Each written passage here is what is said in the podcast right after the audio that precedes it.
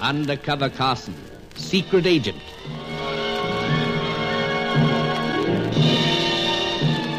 Operation Death Ray, an assignment in Rio.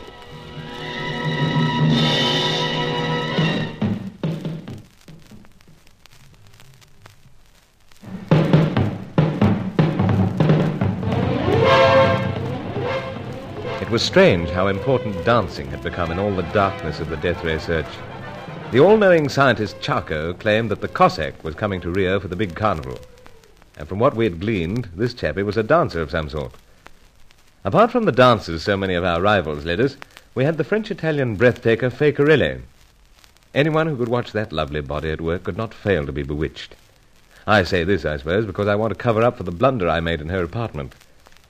As the city seethed outside with the mounting excitement of the carnival, just two days to go, Fay donned her festive fancy dress, and she made just about the most eye-catching harlequin I've ever seen.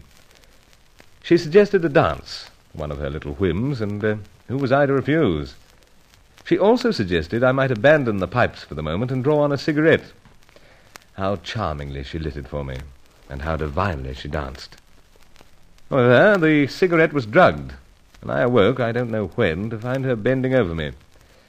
More surprises were to follow. Oh, Monsieur Bruce.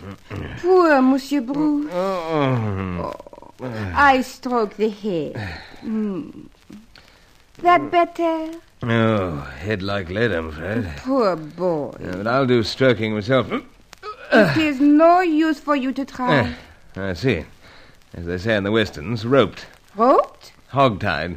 I do not understand. I'm bound up. Are we? Oui, you are, Monsieur Bruce. Fay, my dear. Just what sort of dance did you call that? The cigarette dance? Huh. you did not like it? Mm, The dance, yes. The cigarette? Not really. Yes, it was drugged, of course. It was. Oh, dark outside, eh? You sleep for many hours. And you've taken off the harlequin costume, I notice. Oh, but I keep that special for the carnival. And uh, by your reckoning, what are my chances of seeing the carnival? I am sorry, Monsieur Bruce, but you must wait another year. So your instructions are to keep me out of the way till the carnival's over. Oui? Charco's instructions? Oh, please, do not mention that name. But Charco's forcing you to work for him, even though you yourself are a freelance agent. Come on.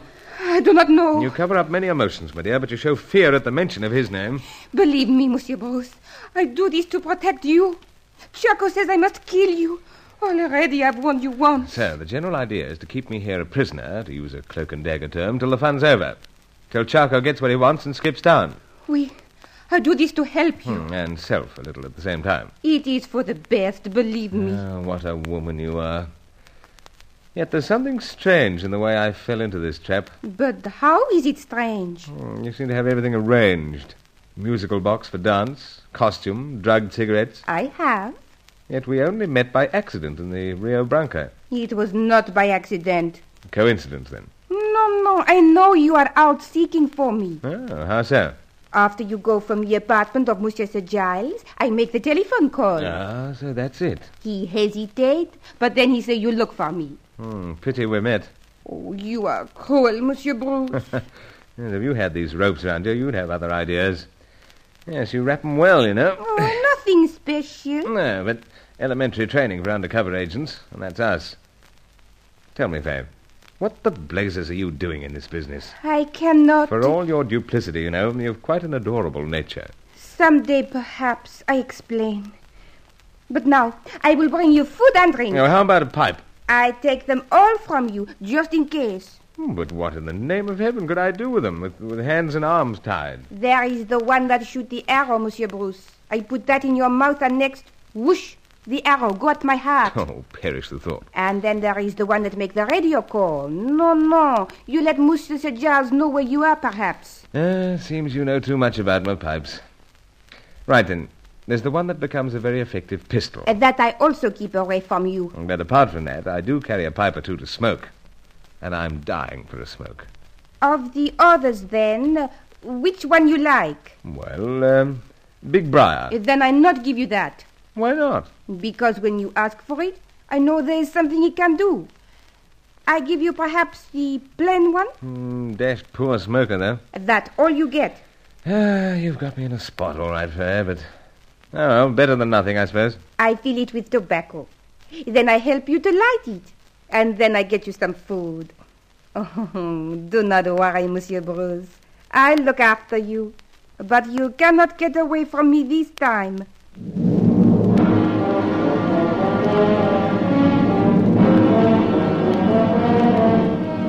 Of course, creatures like Fakerelli just shouldn't be allowed in the espionage business.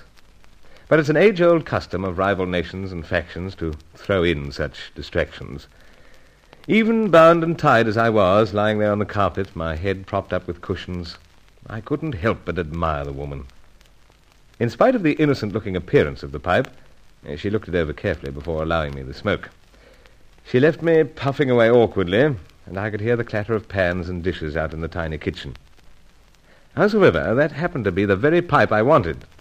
When duly heated, the bowl and stem drew apart. The exposed inch and a half was razor sharp. I got it to work on the ropes. My hands were free, and I'd reached the other pipes on the sideboard, grabbed my pistol pipe when. Monsieur Bruce, Stay where you are, Fair. do not shoot. Do not shoot. I will, Fair, unless you get down on hands and knees and untie my feet. Do you hear me? Oh, you do this, Monsieur Bruce. Pipe. You see? Smouldering on the carpet. Oh, you trick me. Yeah, about time I started to catch up. You should not do this. What I'm doing is to protect millions of innocent people from the ravages and horror of a death ray, should it fall into the wrong hands.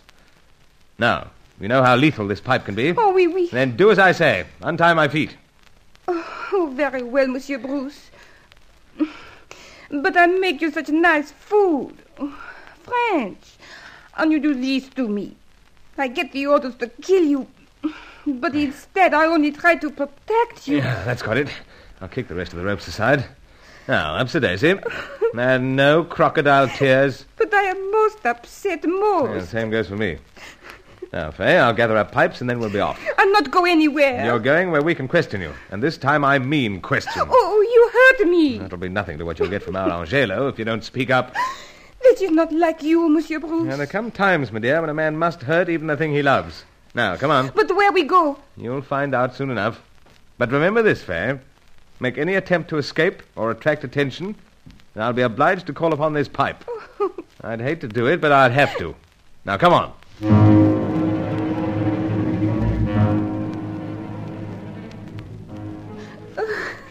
My dear Mademoiselle Corelli, must you keep on carrying on like that? It does rather distress us. No, it does indeed. It is because I discovered that Monsieur Bruce is, is not at the heart kind and gentle. He is so rough and so harsh to me. Won't hurt me more than you, Fair. Oh, you just say these things. You destroy Ah, everything. no doubt. Uh, but, Sir Giles, what about Angelo? Quite incapable of leaving his bed. Uh, Still thinks he's going to die? I fear so. I hope he die. I hope all of you die. Now, Fair. Mademoiselle Corelli, this just won't do. Keep your hands from me. Much and all as I dislike being harsh with such a charming person as yourself, I must insist that you pull yourself together. Carson and I are determined that you shall give us certain information. I know nothing. Yeah, but you do, Fair. And we've reached the stage when we'll stop at nothing, my dear mademoiselle. You make everything most difficult for me. We realize that, and that's the idea. Now sit up, and let's get down to business. First, where is my handbag? You bring it along, Monsieur Bruce. So, here you are. Uh, Carson, Oh, everything all right, sir. I've been through it. Gentlemen, Uh, let's hope I can make amends someday. But what are you after? only my cigarettes? Give me a light. Uh, the box of matches here. Hello, me. Ah, there we are. Now for the question. First and foremost, uh, Charco's whereabouts. I not know. Then how do you get in touch with him? He he get in touch with me. How? I not know. Now stop chewing at that cigarette. That cigarette. Give it to me. Carson, What a fool I've been. I know nothing, Monsieur Bruce. Nothing. she's passed out. Of course. Had one of those drugged cigarettes tucked in an ordinary packet. Great heavens, no. She'll be out to it for hours. What are we to do now? Wait. That's all we can do. But she knows plenty about Chaco. Ravishing creature that she is, Sir Giles. She must be forced to talk. And Angelo must be fit enough to do it.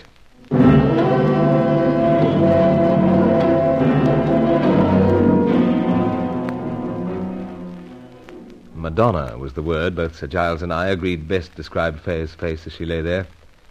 In our anxiety to find out about Chaco, we were bypassing the true background of this French-Italian beauty. She didn't stir, But to make certain it wasn't some brilliant piece of acting, we had no alternative but to mar her lovely wrists and ankles with strips of sheeting. Friday night was the carnival due to break out on Sunday. From the balcony of the Davenport apartment, the sweep of the Copacabana beach and its boulevard made an arresting sight. They're parading the boulevards in their hundreds, Carson. More floats coming into the city, too, sir. Some of the locals already in fancy costumes. And Jews, Carson, what costumes they wear. You know, there's a large proportion that remain the same from year to year, but each year there's some special type featured. Even Highlanders on one occasion. Oh, that's not yellow. Trying out again. We'd better have another look at him. Yes, right, sir. I can't make out why he's in this condition. It wasn't a heavy blow, yet he seems to have thrown in the towel. Excellency, I, I'm close to the end. Oh, this is a lot of nonsense, as I keep telling you. Uh, no, Excellency, because I request the good spirits to tell me something to help you in return for my life. In a day or two, you'll be as sound as a bell. But they tell me. What's this? The spirits, Excellency, they already tell me. He's wandering, Sir Giles. Hold it, cousin. Uh, now, old fella. This one, this one they, you call the Cossack. He, he is also the one who does the dance. That's so, and it's practically all we know about He him. comes to the carnival to dance in the, in the costume of a Cossack. In the costume of the Cossack. Of course, that's it. Every year there's a troupe of Cossack dancers. Yes, yes. This last scientist, this last hope of ours, is one of them. Indeed, Excellency, the spirits tell me this in exchange for my life. Angelo! Angelo! Great heavens, Carson, I, I think he's going.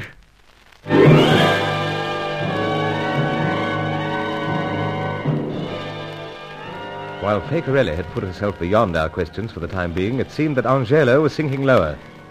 He had solved a vital matter for us. Yet it was hard to imagine getting along without his faithful help in Operation Death Ray.